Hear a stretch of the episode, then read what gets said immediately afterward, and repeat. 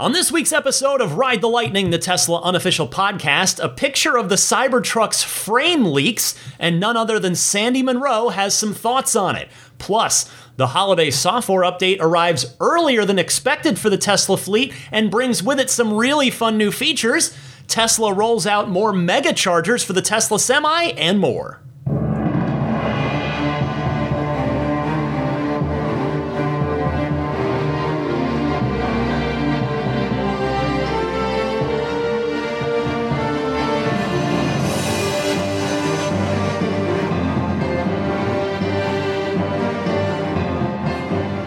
Greetings, friends. Ryan McCaffrey here with you for episode 385 of Ride the Lightning, your weekly Tesla unofficial podcast for December 18th, 2022. To my left on the couch, Daisy the boxer, and behind me, laying on the floor, is Zelina the future service dog. Well, a busy week here as we head towards the end of the year and into the massive 2023 that awaits us in the world of Tesla. First up, a quick PSA for all of you. Tesla has sweetened the deal to try and move as many cars as possible this month ahead of the December 31st end of quarter and end of year deadline.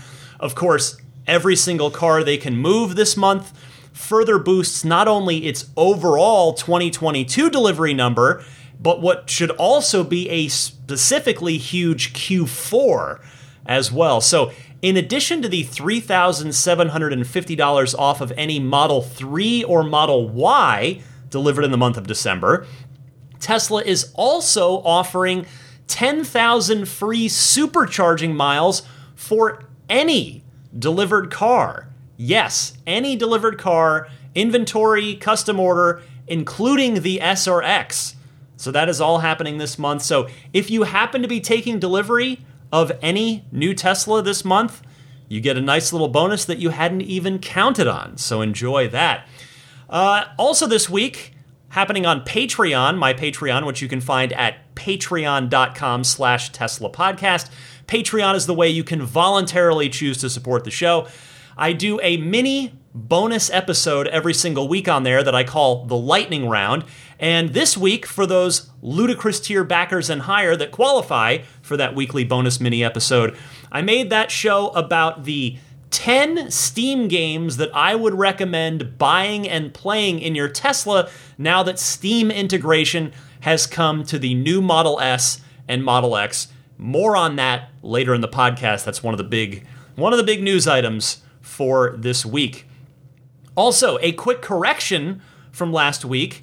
Hilarious. I can only laugh at myself that I started last week by saying, hey, I try to be as accurate as possible. So let me, correct my error and try not to do that again. And then what did I do? I did it again. I'm only human. I'm doing my best.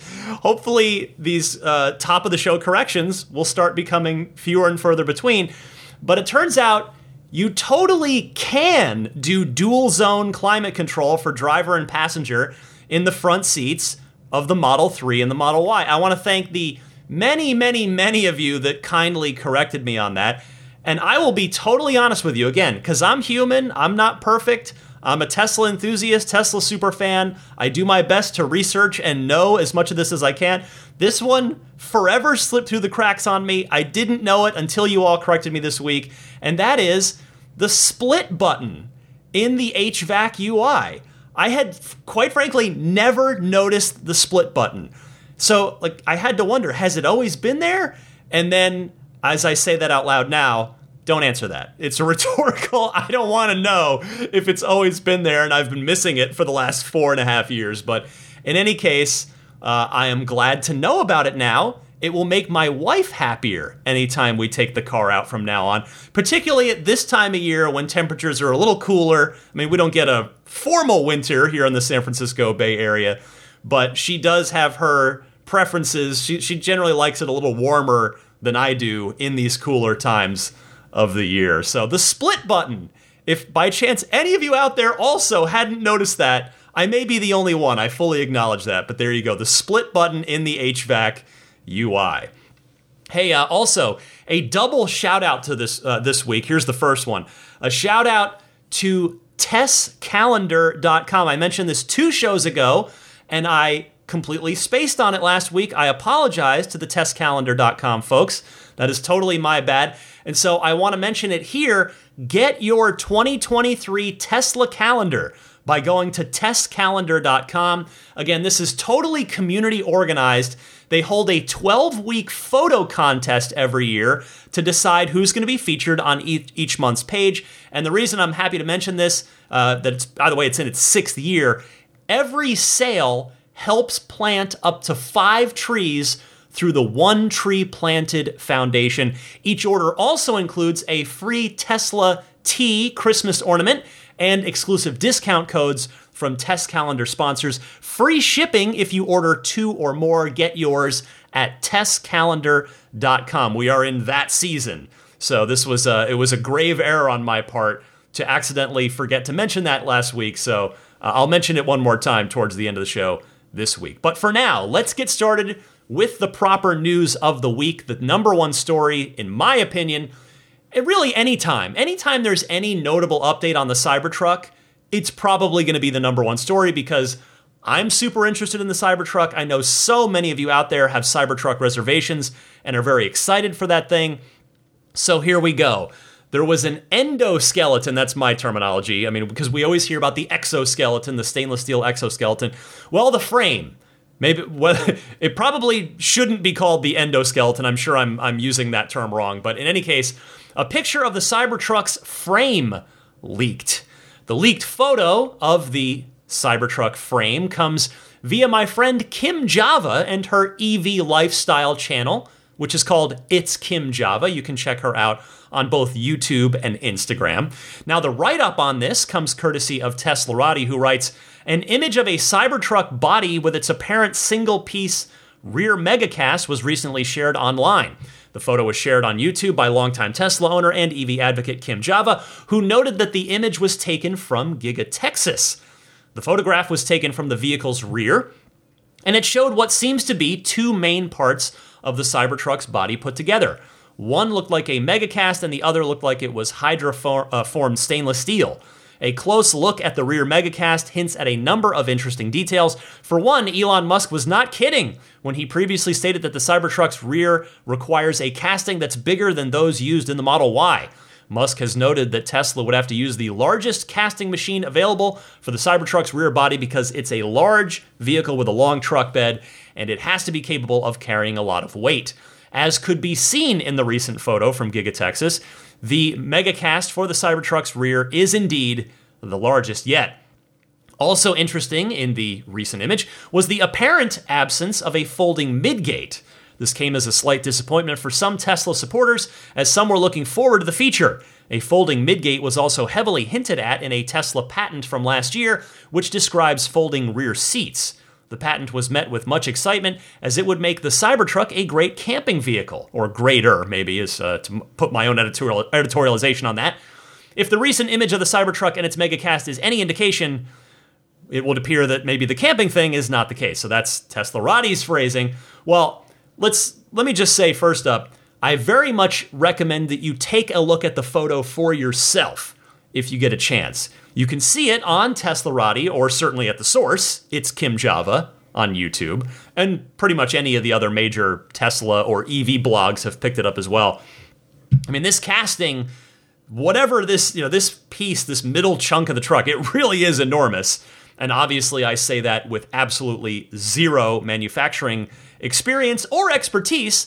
However, someone who just last week was very up close and personal to the single-piece front and rear Giga castings in the Model Y as part of the Tesla exhibit at the Peterson Museum. So clearly that makes me, well, still not an expert in any way, shape, or form whatsoever. It's just, my point is to say it was a little interesting for me to look at, even though I'm not an expert, because I at least did get to study the single-piece front and rear Giga castings from the Model Y, which are on display as part of that Peterson Museum exhibit. And now to look at this picture of the Cybertruck frame, you can just see it's enormous by comparison.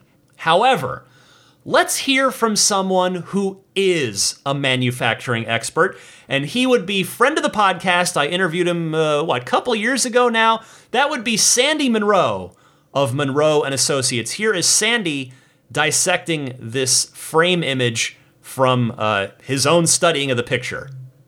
It's not a single casting, and this is prototype.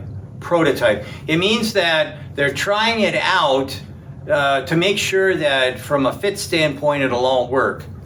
I'm going to tell you right now, there are 5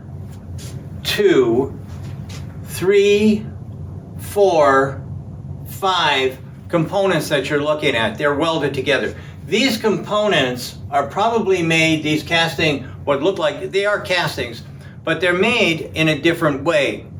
It's called lost foam. So what I can do is I can make a foam pattern, something like that, ram it up in sand, and then I pour molten aluminum into that casting or into that mold, and that mold will sublimate the styrofoam.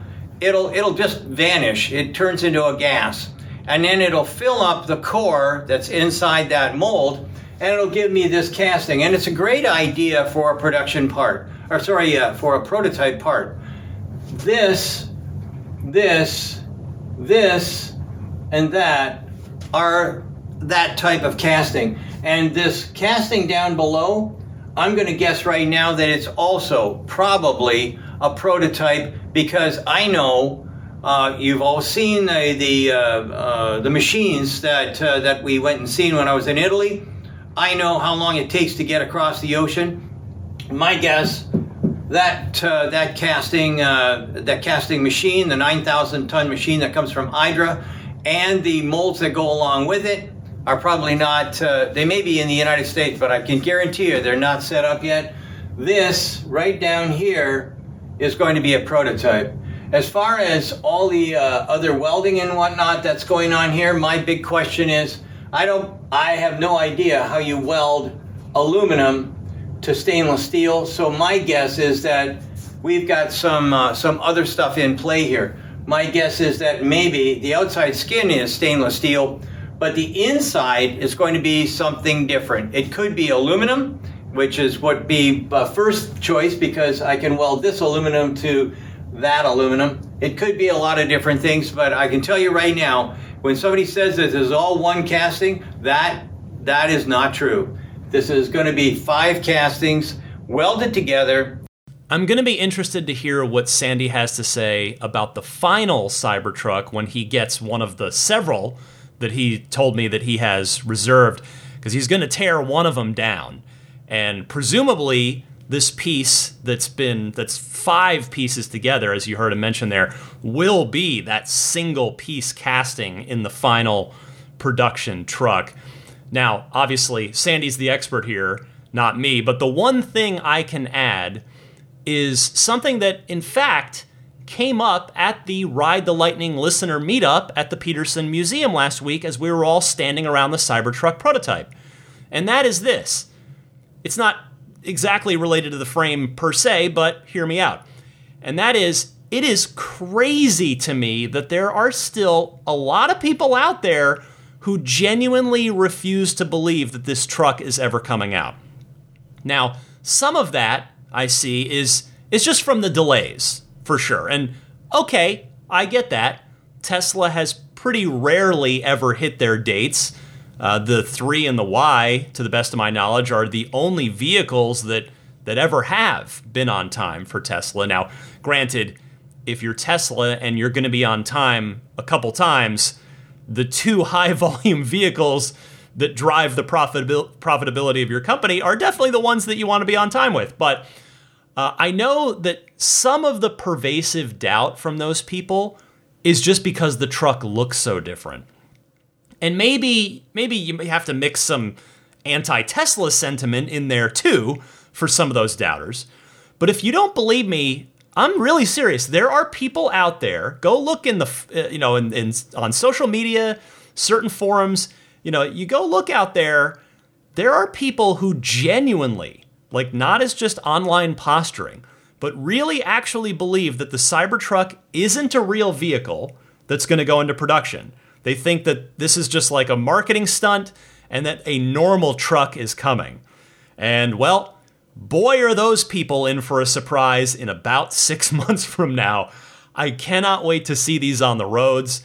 I mean, think about it this way. You put the Cybertruck next to a supercar, and the Cybertruck's going to get more attention.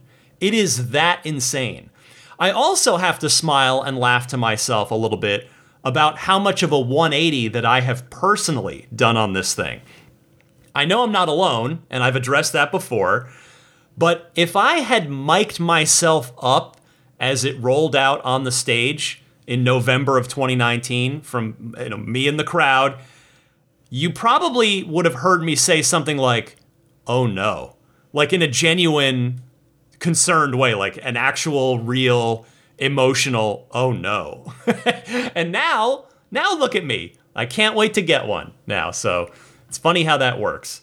Anyway, stay tuned to Ride the Lightning in 2023 because there's going to be a lot of Cybertruck to talk about, not just leading up to its launch, but well after it too. Like, for instance, there's this little nugget to consider, and maybe some of you have thought about this already, but the first Cybertrucks off the line are going to be sold for huge premiums on the gray market if those early customers decide to sell.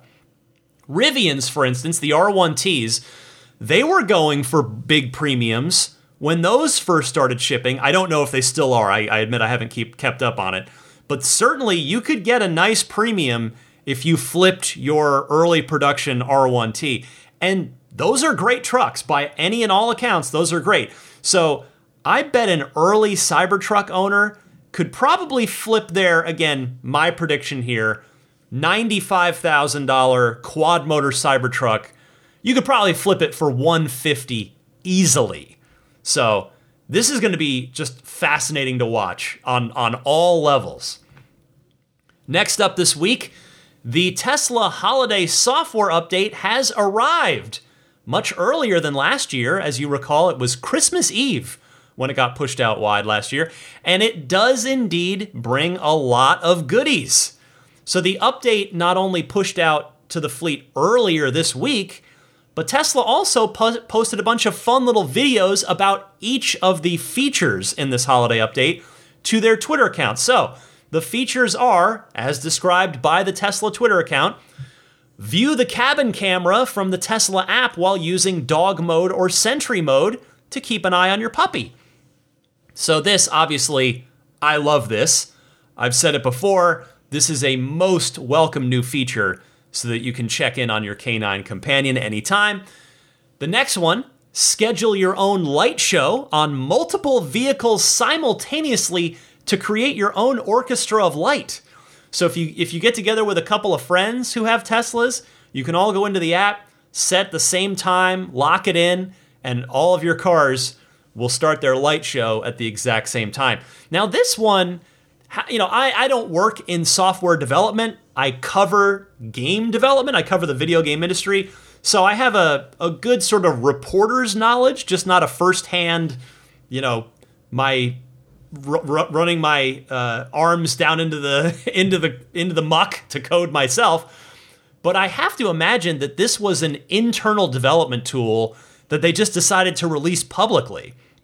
I mean, I never thought of it that way, but we've seen videos in the past where Tesla choreographs multiple cars together to make a cool video out of the light show. So I'm sure that Tesla had this in their back pocket and just thought, well, heck, let's release it. Let's let other people have this too. Next up, Steam is here, bringing thousands of games to new Model S and X vehicles. Well, this is a big one, certainly in my world, the video game world by day. This is another instance where my Tesla life and my IGN.com day job, they meet, they cross over, they intersect. This is a big one. Elon had teased this a while back, responding to somebody on Twitter who was asking about the status of Cyberpunk 2077 and The Witcher 3, which were supposed to come to the Teslas, to the new S and the X. Both had been teased by Tesla back at the Model S Plaid launch event, which is already a year and a half ago.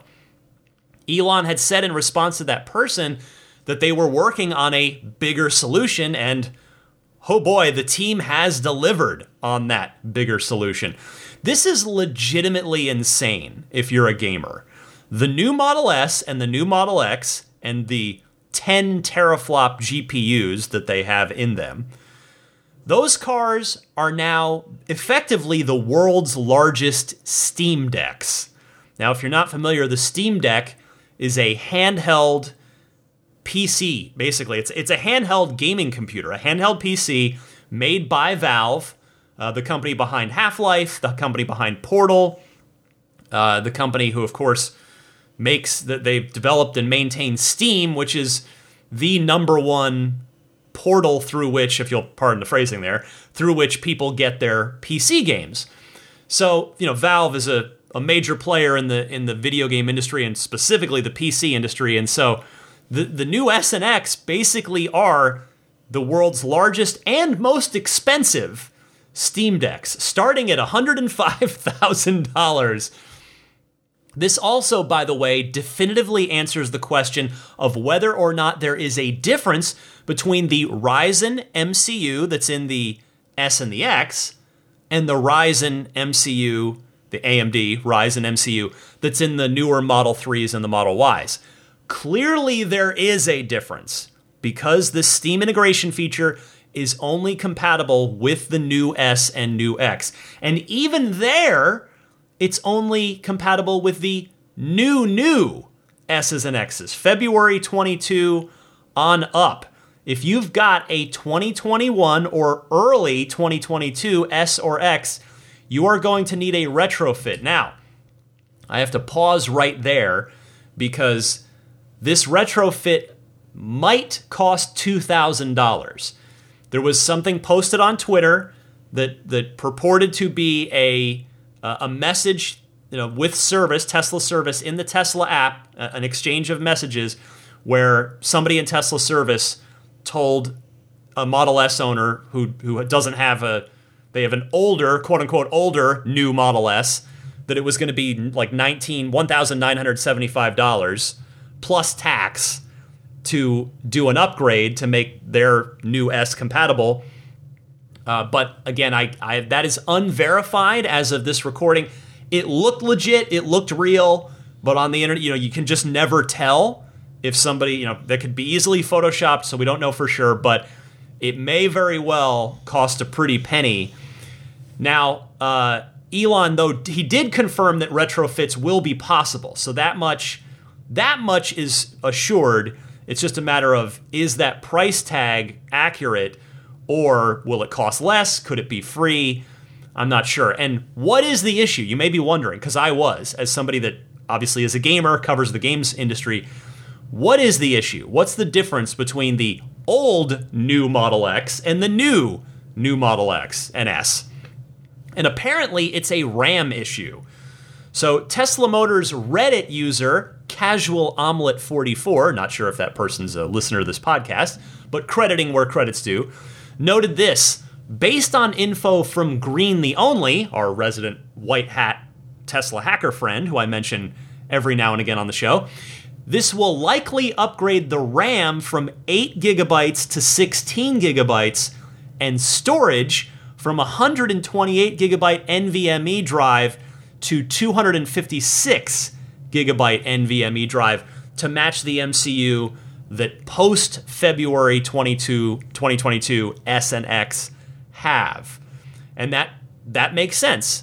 It would make sense that the 3 and the Y don't have the RAM and or the storage to make this Steam thing happen, but it certainly makes sense that the new S and X do have that firepower. And by the way, if you're wondering how you're going to store all of these video games, modern video games, because they're huge. They are huge games. Cyberpunk 2077 is a 70 gigabyte game unto itself.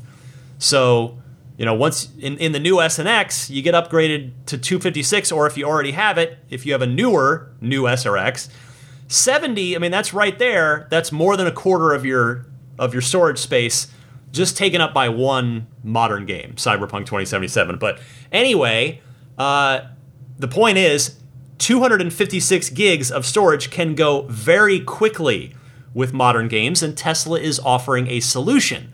It's not actually available for sale yet. You can simply sign up on the shop.tesla.com store to be notified when it's available, but Tesla is selling a 1 terabyte SSD drive for $350. The product description reads as follows.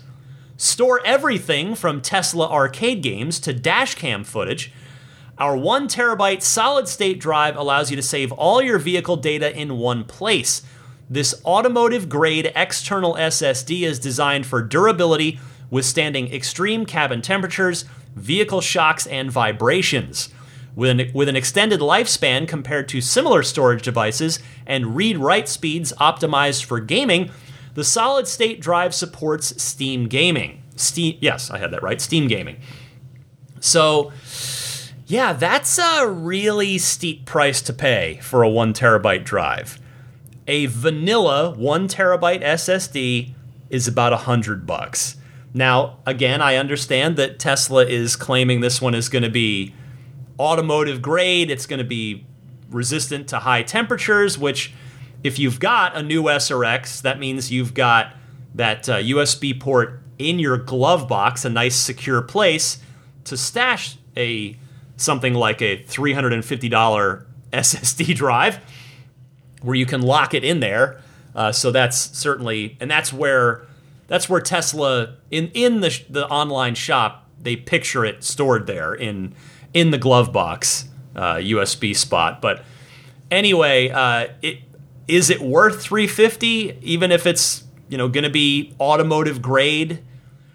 That still feels really steep. I mean, it seems like one area where you could probably go aftermarket, and even if the drive dies on you after a year, well, guess what? It would take 3.5 of those drives before you have matched up to how much money Tesla's charging for theirs.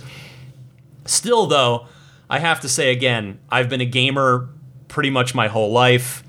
I cover the world of video games, and when I saw this Steam integration in the new S and X, I now have a burning itch to get a new Model S. I mean, of course, I'm not doing that because it's a lot of money, but I mean, I say that jokingly, but also not. It would be really cool to have a new Model S. It was already cool, and this just makes it even more appealing, but oh well. I do expect the odds are good that the Cybertruck and the Roadster are going to have enough computational horsepower and RAM and storage space that's needed for this Steam integration. So hopefully this is something that more Tesla owners will be able to look forward to, not just S and X owners. I do get 3 and Y owners being left out of this, but hopefully not forever. If so, hopefully whenever there's an inevitable MCU upgrade again in a few years from now, maybe on the 3 and the Y, hopefully at that point, the Steam integration will make its way down to the 3 and the Y. P.S., by the way, Tesla's video also appeared to show Bluetooth controller functionality, which I know had been promised for the new S and the X, but I think it hadn't been delivered yet. But either way, it's definitely there now. You just wirelessly, just Bluetooth connect your controller. I'm a big fan of the Xbox Series X controller. Bluetooth connect it to your car, download your games from your library on Steam, and go have some fun at your nearest supercharger stop. But I'm getting, that was a fun little trip down video game lane. Let's come back to the rest of the features in this holiday update, such as track mode for Model Y performance. Now, as I said the last time this came up, fairly recently, you will be the coolest crossover SUV at your next local autocross meetup, and probably the only crossover SUV. I can't imagine too many of those are showing up for autocross days at in your area. So bring your Model Y Performance, throw it into track mode, and have a blast with that. The next feature in this holiday update, Apple Music. Well, I've covered this one already. This came up, one or two shows ago. It is official, it's here. Apple Music has arrived in your Tesla. Next one, control your garage door remotely using MyQ from your touchscreen. We've covered that recently as well. And then emissions testing mode in the Tesla app. Yes, remote farting in the car via the Tesla app. That'll be fun for kids and parents alike to prank each other with. There's the option to always show Rainbow Road. If you're familiar with the Rainbow Road Easter egg, you can now have that on all the time if you want to. Zoom. Zoom is part of this. I had talked about Zoom coming to the Tesla recently. Zoom had made that announcement. It is here. Make Zoom calls with the cabin camera. And then, here I think this last one is a pleasant surprise for everyone. And that is UI cards are back, including a new media card. And insert record scratch sound here. What? Hang on. The return of the cards that they took away from us in version 11. Everybody liked the cards down in the lower left corner of your screen. You know, you could cycle through your tire pressure cards, your trip meter cards, and now the cards are back, including a new media-centric card. So yes, very glad to see Tesla listening to their customer feedback on this and bringing back that well-liked feature and adding to it, no less, with the new media card as well.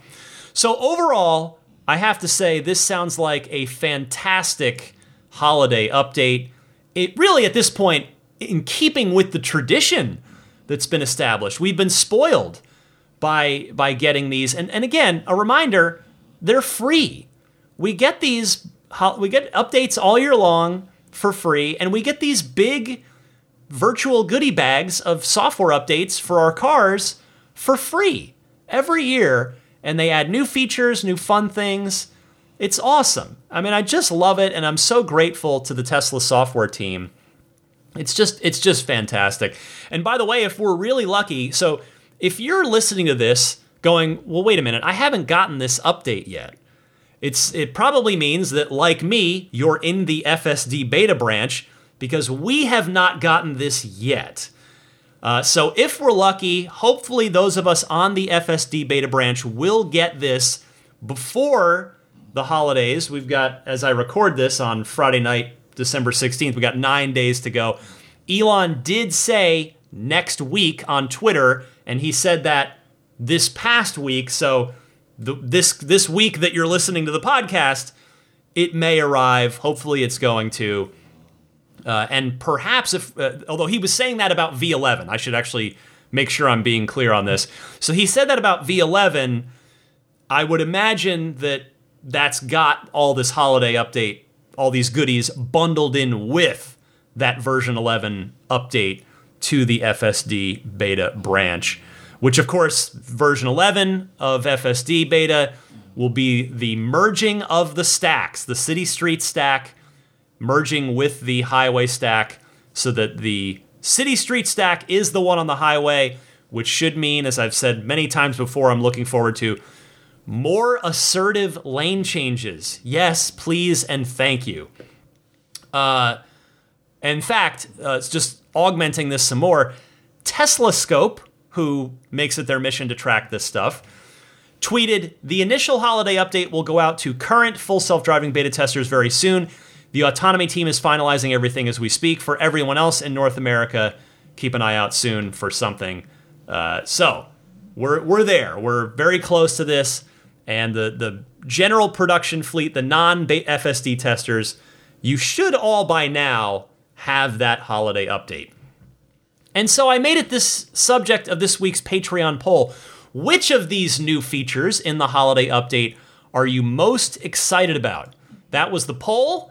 I had 171 votes this week, and the winner with 30%, because there were a lot of choices. There were 1, 2, 3, 4, 5, 6, 7, 8, 9, 10 choices. I put on the poll everything I just listed for you. 30% of the vote went to Apple Music. So a lot of you very excited about that. 22% voted for checking the cabin camera from the Tesla app in dog mode, checking on your doggos. 20% voted the return of cards in the UI. The remaining votes, 8% for Zoom, 8% for MyQ garage door control, 4% for the remote emissions testing mode via the Tesla app, 4% for scheduling a light show, and 2% and 1% for the remaining few there. So thank you all for voting. Again, the Patreon poll goes up every Tuesday evening. You don't need to be a Patreon backer to vote in it.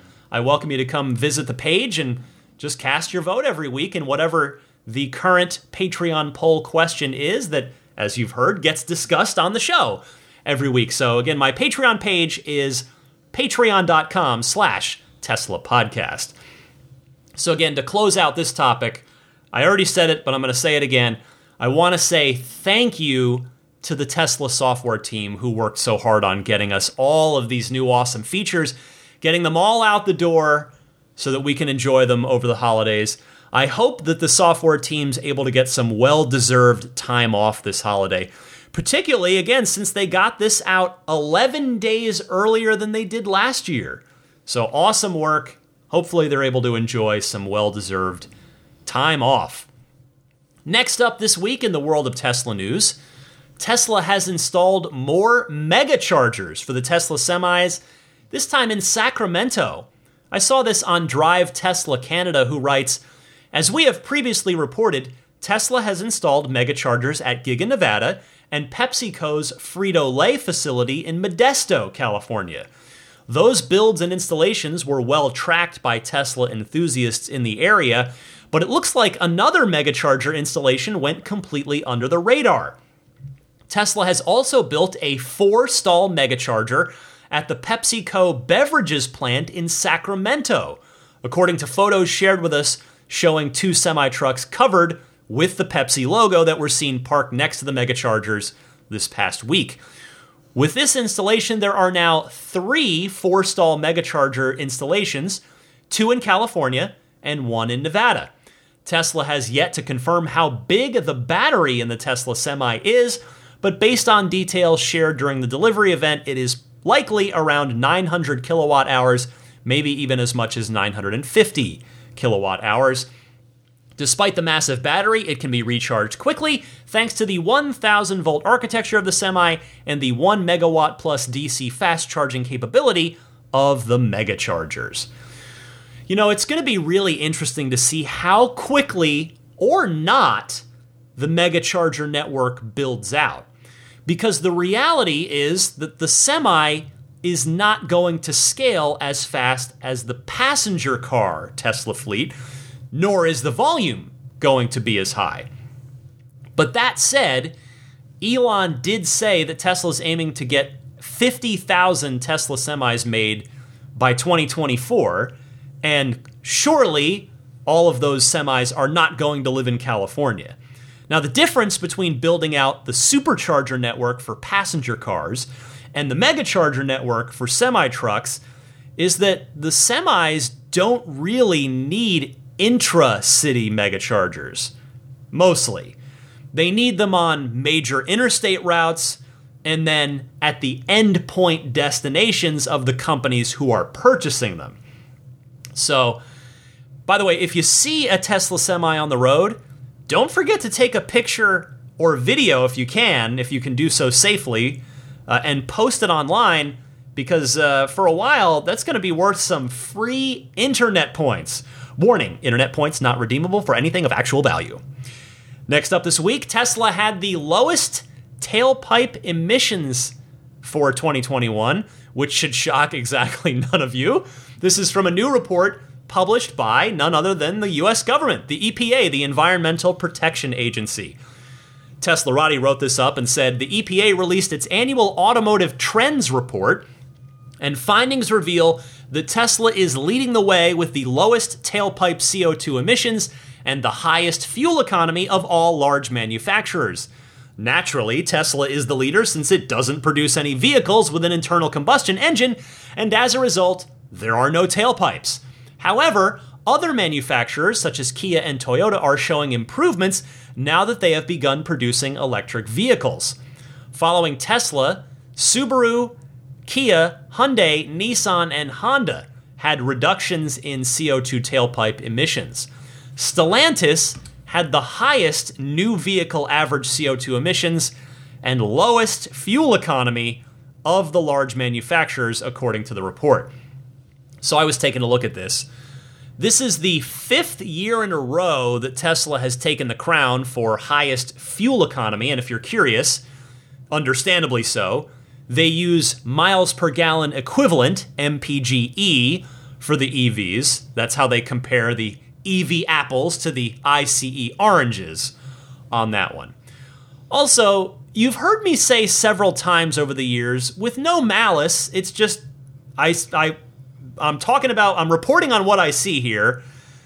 I think Dodge/Chrysler, aka Stellantis, I really think they are most likely they're going to be the one of the traditional, quote unquote, big three in Detroit that just doesn't survive the transition, the imminent and inevitable transition to electric vehicles.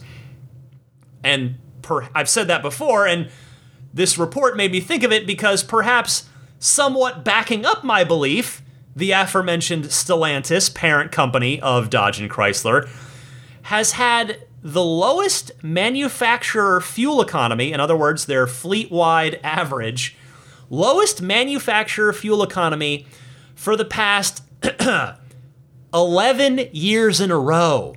11! Think about that. 11 years in a row. It's almost as if gas-guzzling ICE muscle cars is their entire brand identity, and they don't have a plan to go electric.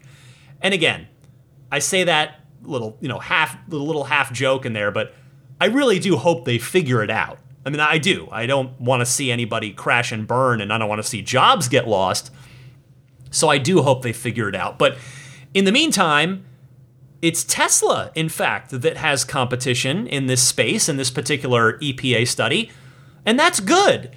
For instance, the Lucid Air is set to end the Model 3's 2-year run as the overall vehicle with the highest fuel economy. That particular distinction is going to go to the Lucid Air for 2022 after the Model 3 had it for the previous 2 years. But even still, looking at the entire chart with every manufacturer's real-world CO2 number listed there and seeing a zero next to Tesla while everyone else has a relatively similar number in the 20s, and the measurement there is CO2 grams per mile, it's just hilarious in the most awesome of ways, because you have all these numbers, they're all, somewhat close to each other, and then Tesla, zero real-world CO2. Hopefully more automakers transition to EVs sooner rather than later, and this chart adds more companies with that zero next to their name soon enough. Finally this week, one more story for you. More good news coming out of Austin. Giga Texas's production ramp continues. They are moving on through that S-curve.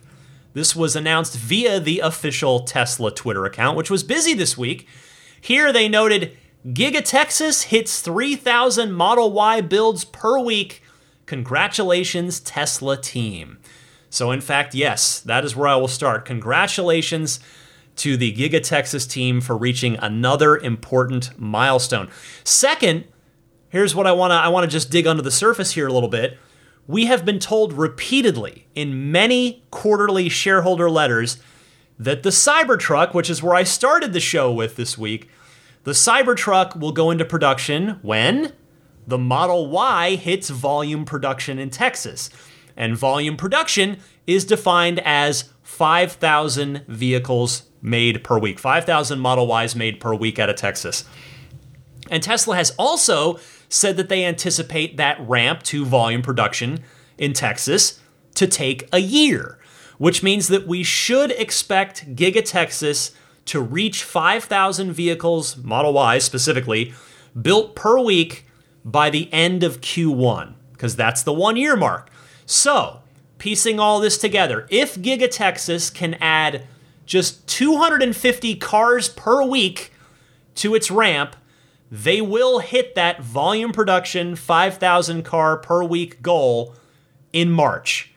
And then, hopefully, all of the gigapresses will be installed in Texas, and the initial Cybertruck pre-production can begin, aka, in Tesla terminology, which just borrows from software terminology, release candidate model Cybertrucks, can be made on the production line before actual production Cybertrucks that'll get delivered to customers go into production.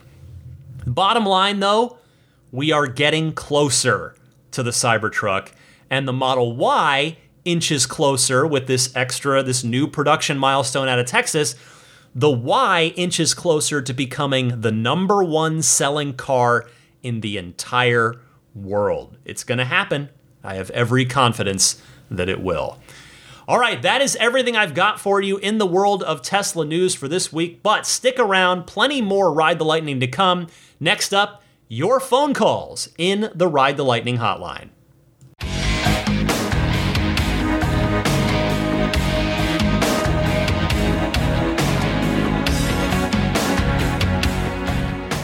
Just a couple weeks left here to get your $100 discount on your accelerateauto.com X-Care extended warranty policy, if that is of interest to you with your Tesla. Again, the response on this has been strong. So the kind folks at Accelerate Auto have extended this all the way from, a few months ago to now, just through the end of the year, which is coming right up on us. So just a quick reminder, X-Care, these guys started out at Tesla. They are now building a new company that's there to provide the extended service agreements that Tesla is no longer doing. So once your 4-year, 50,000-mile factory warranty is up, X-Care is a good way to go. I've got a 3-year policy myself that covers me for 40,000 more miles. It'll cover things like door handles for older Model S's, AC and HVAC issues, onboard computer system replacements for the 3 and the Y, air suspension issues on the S and X, etc. So check them out. This whole thing is built specifically for electric vehicles. You can customize your coverage for up to 10 years and up to 175,000 miles with as little as a $100 deductible. They also offer leasing for customers and businesses. And even at the end of their leases, you have the option to buy the car if you want to, which Tesla doesn't allow you to do if you lease directly through them. So learn more and find the right extended warranty plan for you and your Tesla at accelerateauto.com/xcare. That's xcelerateauto.com/xcare. And again, don't forget that discount code LIGHTNING for $100 off your purchase. Now it is time for a few phone calls in the Ride the Lightning hotline. I appreciate everybody continuing to call in and bring good stuff to the table here. It's your chance to be featured on the podcast, be part of the conversation here in the Tesla community. If you've got a question, comment, or discussion topic for the podcast, you can call in one of two easy ways. Either use your smartphone's built-in voice recording software, record your question. Please try to keep it to 90 seconds or less so that I can get to as many people each week as possible. And then email that file to me at teslapodcast@gmail.com. Or you can take that same 90-second or less call and actually just leave a message anytime you want, toll-free. It's a 24/7 deal. Just dial 1-888-989-8752. Again, that's 1-888-989-TSLA. And if you know someone special with an upcoming birthday, anniversary, graduation, or some other special occasion, you can give them a unique gift of recorded voices from friends and family telling them why they are special. The recordings can be podcasted or put onto a keepsake Visit lifeonrecord.com to learn more. Here's John from Atlanta to get us going. Hi, Ryan. This is John from Atlanta, calling in with a few software updates that Tesla kind of hid in their latest release, which was 10.69.3.1. The first is under pedals and steering. We now have the option to apply the brakes when regenerative braking is limited. So this will automatically apply the brakes to try to mimic that same feeling we get if we charge to like 90 or 100%.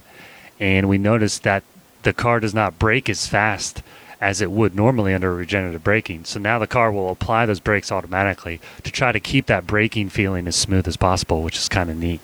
The second is going to be under the safety menu, and that's going to be the cabin overheat protection now has three activation temperatures, 90 degrees, 95 degrees, and 100 degrees.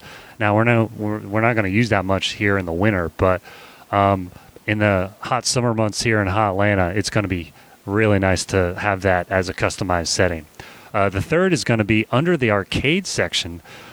This may have been in our earlier release, but I just now noticed that we have the install size and local size on the hard drive of all the pretty large games that are on the Tesla right now.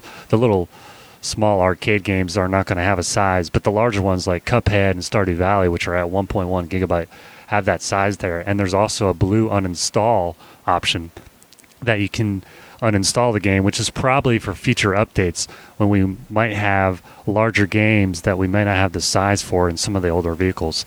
So I just thought those three updates were kind of really cool to look at. They're not in the release notes, so having those realized and see that is really cool, and I wanted to share that with everybody. So keep up the good podcast, and I'll talk to you later.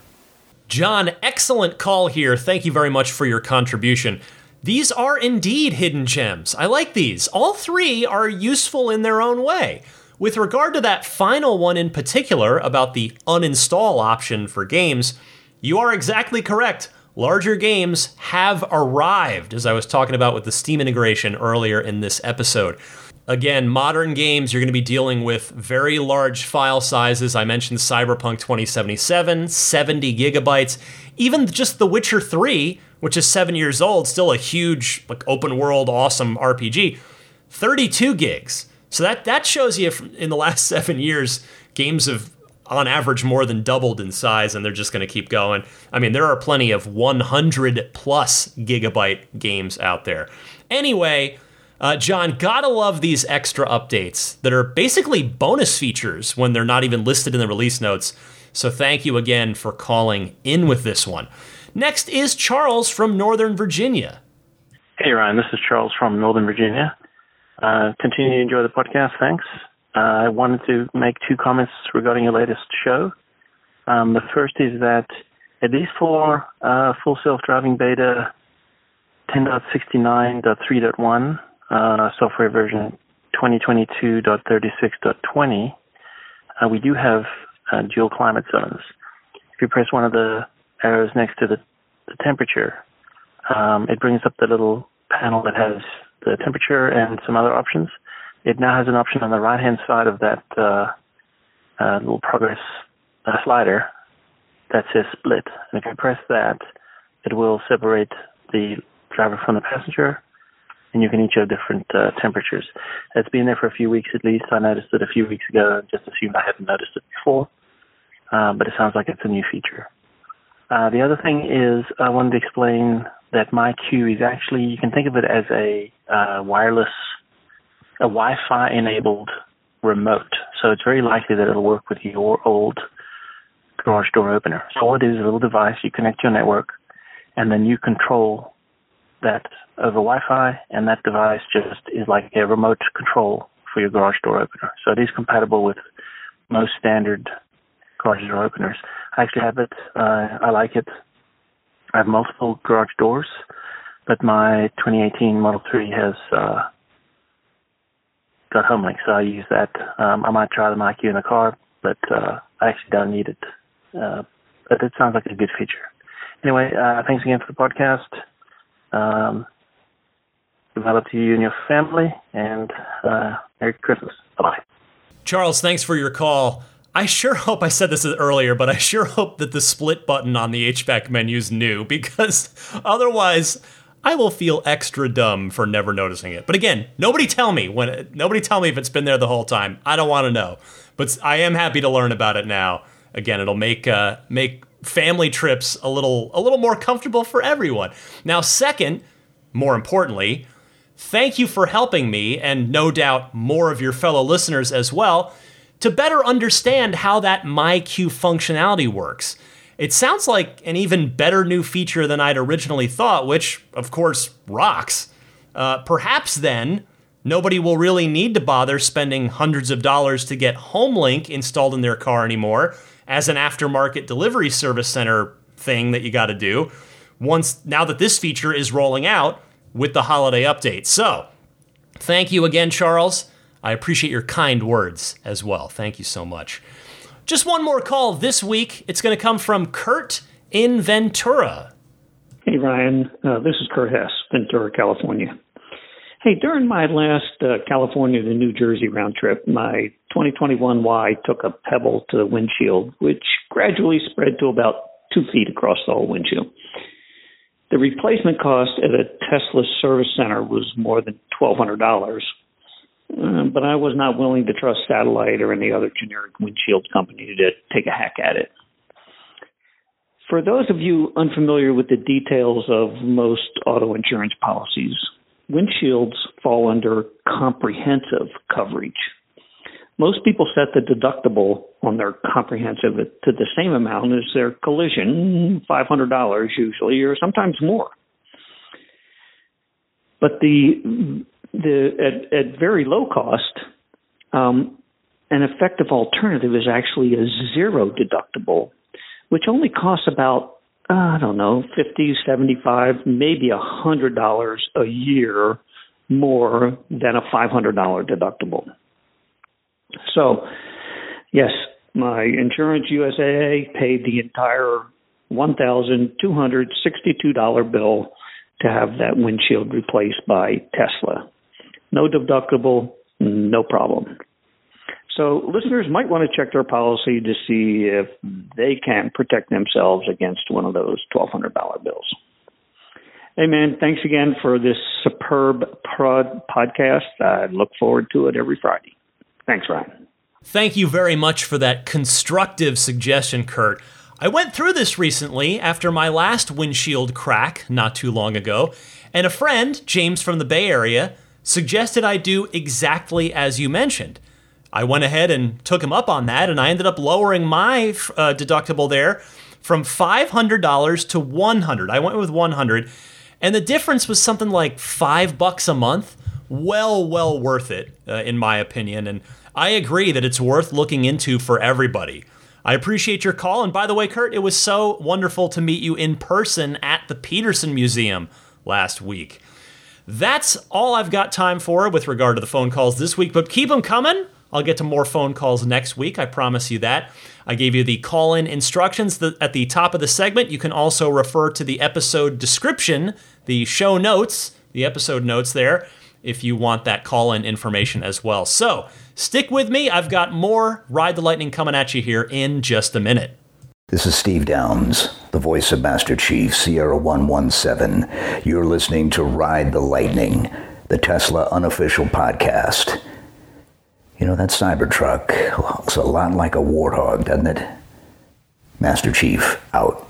One more time on the Tesla calendar. Get your 2023 Tesla calendar by going to testcalendar.com. That's TESCALENDAR.com. Community-organized 12-week photo contest every year decides who's going to be featured on each month's page. It's in year 6, and each sale helps to plant up to 5 trees through the One Tree Planted Foundation.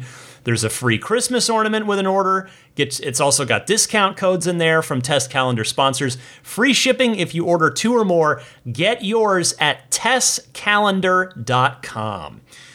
Spirit of Adventure Time, aka What's Going On With Me and My Car. I am very looking forward to washing my car this weekend after we've had quite a bit of rain here over the past couple of weeks, but the forecast is looking good for the next week to 10 days, so I've got a lot of grime to clean off the car, and I'm just looking forward to getting it looking nice again. And then inside the house, Zelina, who, I don't know if that came through the mic, she is currently scratching away at a little screen that's protecting one of my shelves and the contents behind it. She's woken up here. There she is. Hello. She finally had her first accident-free day yesterday after 5 weeks of having her. And as of now, we're almost to 2 days in a row. We'll see if we make it through the rest of tonight. I am so hoping that she's finally got it. She's finally flipped that switch, because so far we have gone through 2 bottles of Nature's Miracle and many more rolls of paper towels at this point. Oh my goodness. She's been so good picking up everything else, but the potty training's been a bit slower going. So cross your fingers for me. Hopefully we are out of the woods on the potty training. Hey, quickly, I'm going to give you an entertainment recommendation. It's a video game this week, and this one is very much not family friendly. So this is adults only on this one, but the game is called High on Life. It just came out this week. It's a first-person shooter for Xbox or PC, and it's from a game studio that was started by Justin Roiland, the co-creator of Rick and Morty and also Solar Opposites. I'm a big Rick and Morty fan. I personally gel with Roiland's sense of humor. I laugh at his stuff, and this game is hilarious. I think it's also just a very good first-person shooter. If it were just funny, but it were a terrible game, it really wouldn't stand up for very long. But it is. It's a very good game. IGN just gave it an 8 out of 10, and I definitely recommend it. It is, a comedy. A comedy video game is very rare, presumably because it's just comedy in general is hard, and making comedy interactive in a video game is even trickier. But this game is really funny. It's probably the funniest game I've played since South Park: The Stick of Truth, which is an RPG that I adore from several years ago. But anyway, check it out if you are so inclined. The new first-person shooter from Justin Roiland, High on Life on Xbox as well as PC. Time for a pro tip of the week, and it comes from Terry in Portland, Oregon. Speaking of gaming, it's a little Twitch tip. Hey Ryan, it's Terry from Portland, Oregon. Just had a pro tip for anybody who has subscriptions on Twitch and want to take advantage of not sitting through ads while watching streams in their Tesla. If you do a Google search for twitch.tv login, one of the first results will be for your Twitch account. And when you click on that, it'll kick open the native Twitch app in your Tesla theater, of which then you'll be able to log in and have your subscriptions all right there and not have to sit through any ads. I find it kind of silly that Tesla doesn't have the capability to log in through the native application, but hopefully that workaround will be useful to anybody who wishes to take advantage of it. Thanks for all you do, and look forward to hearing your next podcast. Thank you. Excellent pro tip, Terry. I agree with you completely that it's a workaround that shouldn't be necessary at all, but for the time being at least, I am glad that you found this and verified that it works and decided to share it with me and everybody else.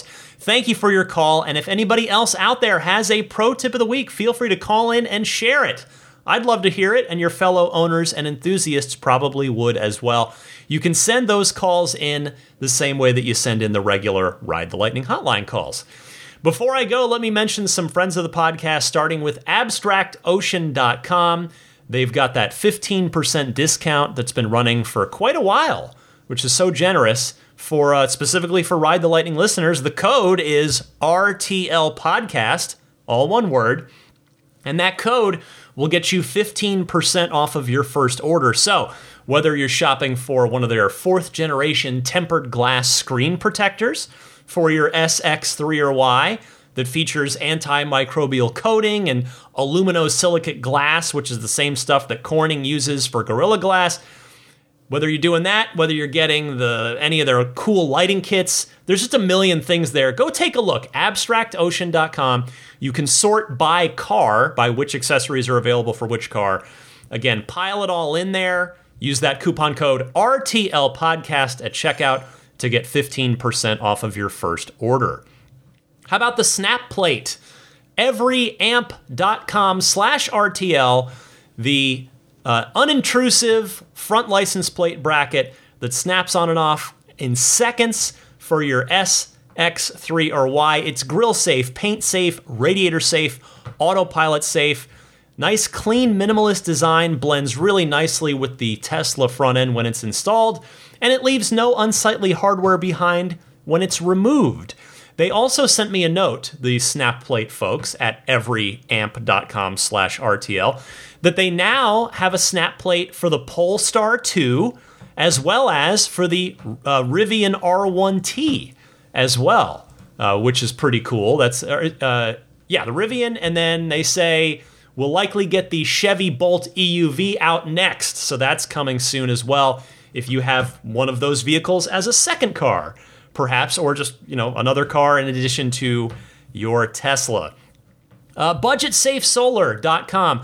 I am still waiting for PG&E. This was the thing I was afraid of, but it is what it is. We're working through it. We're doing our best to just poke the bear and hope that it wakes up. But the new message this week that I wanted to add on, the Budget Safe Solar folks sent this to me. This is like actually lame if you're in California. The California Public Utility Commission approved NEM 3.0, making batteries a necessity. And as goes California, generally so goes the country. So if you have solar or are considering solar, let Budget Safe Solar add energy storage to your system. I mean, the other thing they're doing here in California is drastically lowering by 75%, lowering the credit that you get back if you overproduce with your solar system, as mine will in the summer, and it will underproduce in the winter, and the math is that it will even out. Well, they're now slashing the credit you get for that overproduction by a lot. But if you have your system installed by sometime in April, here in California, you're grandfathered in on the previous one. So I looks like I timed this thing just right, because I did not see this coming, and it's terrible, and I very much disagree with it because we should be encouraging solar usage. I would think this is clearly a utility company-driven initiative that has somehow been passed by the California Public Utility Commission. But anyway, that's neither here nor there. BudgetSafeSolar.com. Take a look at them. You're going to take a look at Tesla Solar as well. But if Tesla Solar doesn't work out for you for whatever reason, BudgetSafeSolar.com. They will custom design a system for you, as they did for me. And hopefully they'll work out well with you. And again, they're doing energy storage as part of their services as well now, too. Meanwhile, Immaculate Reflections, irdetailing.com. If you and your car are going to be in the greater San Francisco Bay Area, treat your car to a spa day at Immaculate Reflections. Whether you want to do paint correction, paint protection film on some or all of the car, or ceramic coating, or some combination of those, I guarantee you're going to get treated great and your car is going to look better than it ever has when Immaculate Reflections gets done with it. Reach out to Jeff, the owner, via the website, irdetailing.com. Mention that you're a Ride the Lightning listener, and there'll be a nice little discount waiting for you if you book work with him. How about puretesla.com/RTL, your one-stop shop for your dash cam and sentry mode needs. If $350 sounds like a bit of a steep ask for that SSD drive that Tesla's selling, what about $49 shipped for free for that 128 gigabyte pure Tesla drive? Now, in fairness, this is not an SSD drive. It is a micro SD drive.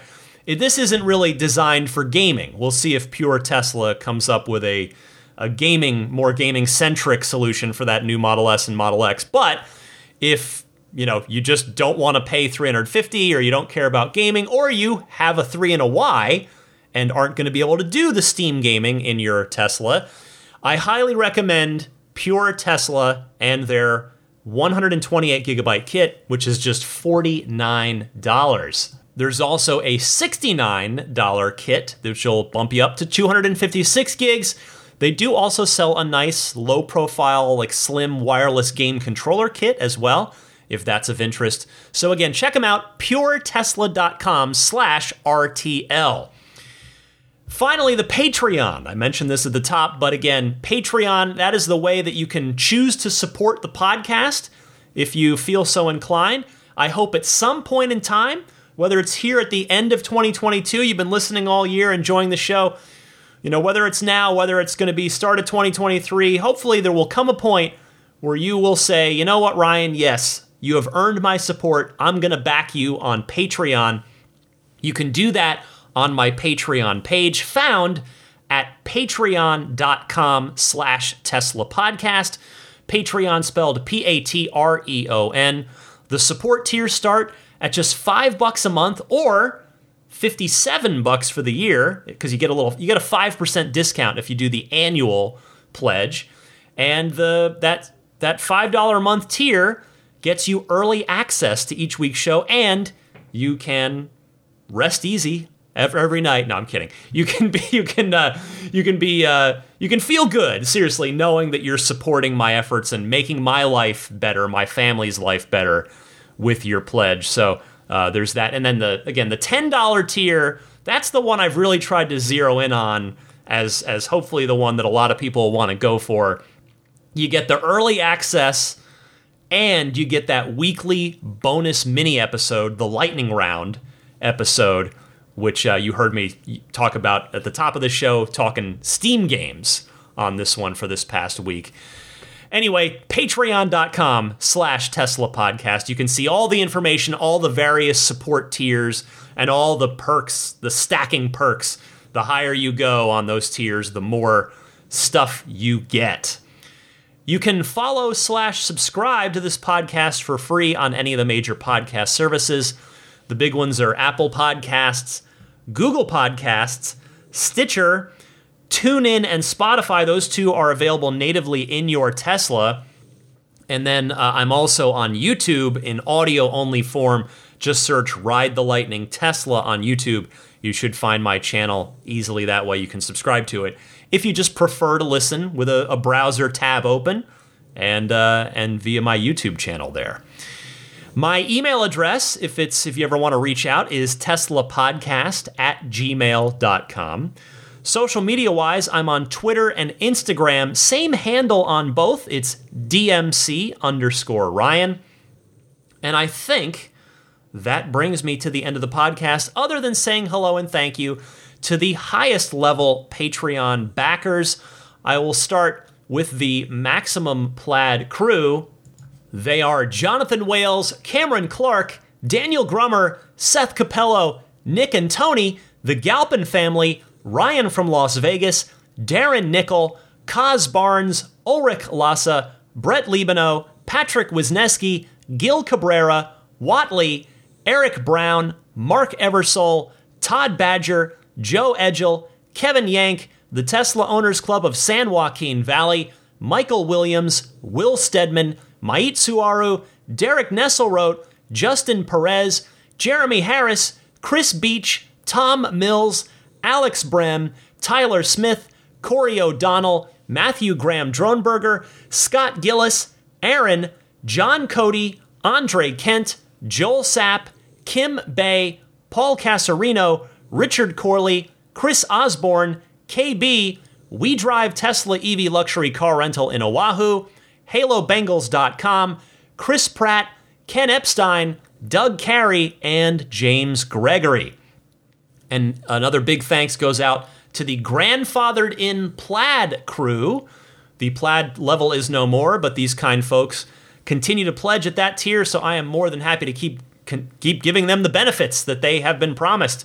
They are George Cassiopo, David Brander, Logan Willis, Jason Chalukas, Tim Hyde, Peter Chalet, Eric Randolph, Dory and Steve Guberman, the Tesla owners of Taiwan, Ron Lee, Charlie Gillespie, David Perella, Dennis Peake, Jeff Angwin, Chase Cabanillas, the Lydia family, Aaron Altschul, Jared Brown, Jerome Strack, Jamie Dalton, the Tesla Owners East Bay Club, Mike and Barbara from Louisville, David J. Howes, Travis Krenzel, Matt Nixon, the Tesla Owners Club of Wisconsin, Jonathan Zalesny, Ish, Not Elon Musk, T. Kirk Lowry, Peter, and the Bear Boys of Colorado.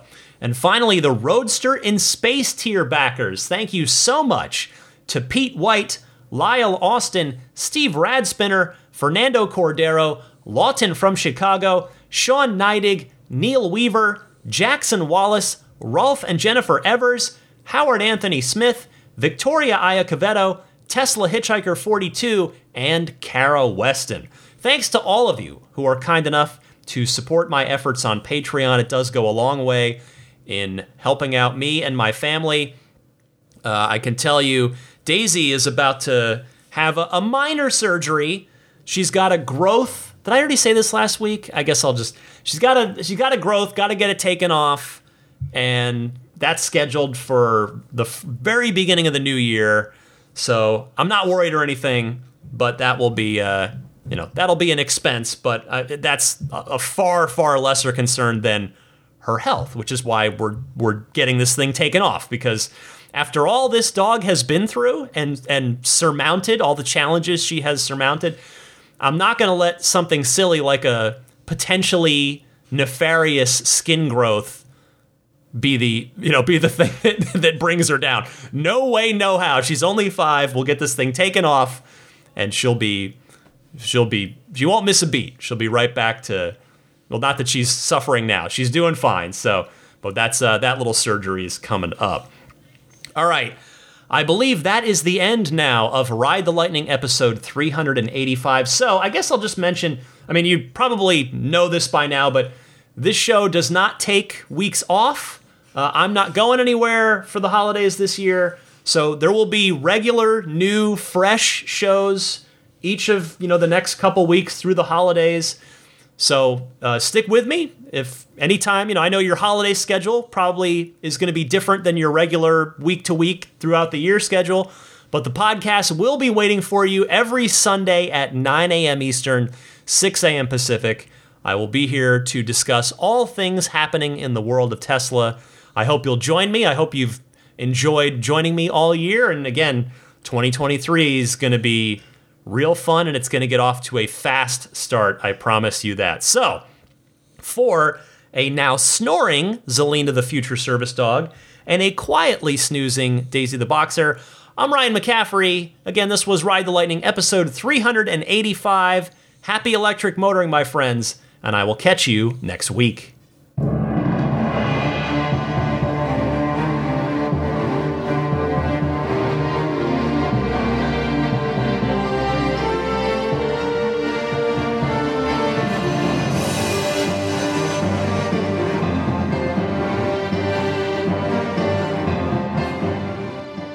I mean, I think a Tesla is the most fun thing you could possibly buy ever. That's what it's meant to be. Our goal is to make... It's not exactly a car. It's actually a thing to maximize enjoyment. It's maximum fun.